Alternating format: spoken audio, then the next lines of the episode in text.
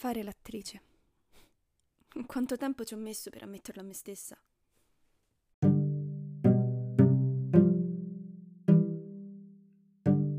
Ciao a tutti, sono Chiara e questa è la mia storia, o meglio, il percorso che sto ancora percorrendo per diventare un'attrice affermata. Questo è Attrice Wannabe. Vorrei tanto cominciare questo racconto dicendo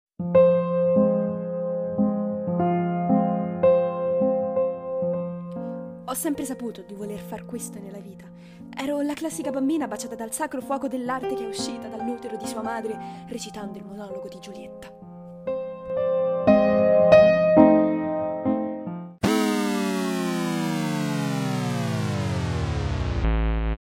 No, mi dispiace deludervi, ma non è stato così.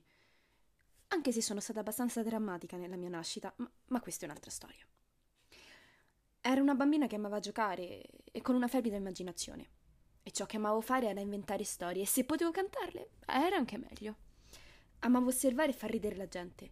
Quando ero piccola il mio sogno era diventare una scrittrice, anzi, diventare la più giovane scrittrice al mondo. Una bambina che scrive libri per bambini. Un genio, insomma. Ma quando ho capito che questo era un bel sogno, ma niente di più, perché con l'arte non ci puoi mangiare, che poi è un sacco ironico, dato quello che sto facendo ora. Mi sono ridimensionata e ho cominciato a dire a tutti che volevo fare la giornalista. Immaginatevi questa bimba di 10 anni che viene da voi e vi annuncia che per praticità economica ha deciso di fare la giornalista. Un po' inquietante, no? Comunque mi piaceva l'idea di poter dire la verità, di informare gli altri di ciò che si nascondeva ai loro occhi, di raccontare storie nascoste. Volevo essere come Oriana Fallaci, il mito della mia adolescenza, infatti la mia tesina finiva proprio con lei.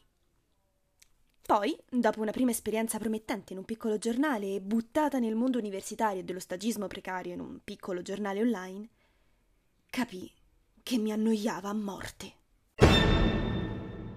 Boom. Crisi. E ora? Cosa faccio? Ma soprattutto chi sono io? Ho visto dissolversi ciò in cui mi identificavo. Ormai Chiara era sinonimo di giornalista. E se non sono quella, cosa sono? Ed è qui che scoprì il teatro. Non so se fu perché aveva visto davvero qualcosa in me, oppure perché le sanguinavano le orecchie a forza di sentirmi parlare di quanto fossi persa. Fatto sta che un'amica dell'università mi trascinò a questo corso al centro di Roma per aspiranti attori. All'inizio volevo solo nascondermi sotto le tavole di legno del palcoscenico.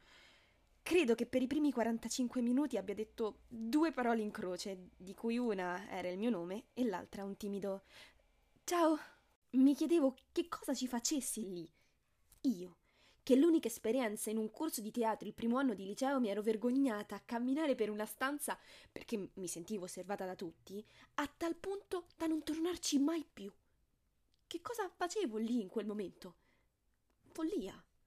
Salimmo tutti sul palco e ammetto, non ricordo cosa facemmo quella volta, ma mi deve essere piaciuto perché ci tornai la settimana dopo. E stavolta mi avevano chiesto di portare un piccolo monologo da recitare. Portai il monologo finale del film American Beauty, un classico. Solo che all'epoca non lo sapevo. Non l'avevo mai visto né sentito. E sì, lo so, ero un po' ignorante. Ma lo scelsi perché esprimeva come mi sentivo e come avrei voluto sentirmi. E questo mi bastava. Quando toccò a me, ricordo che mi stava per esplodere il cuore.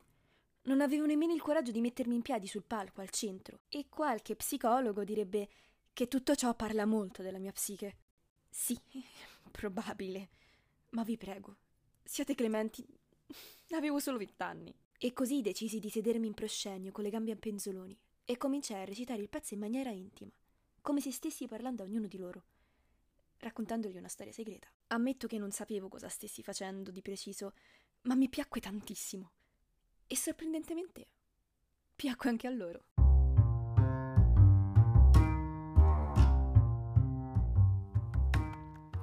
Grazie per aver ascoltato Attrice Wannabe.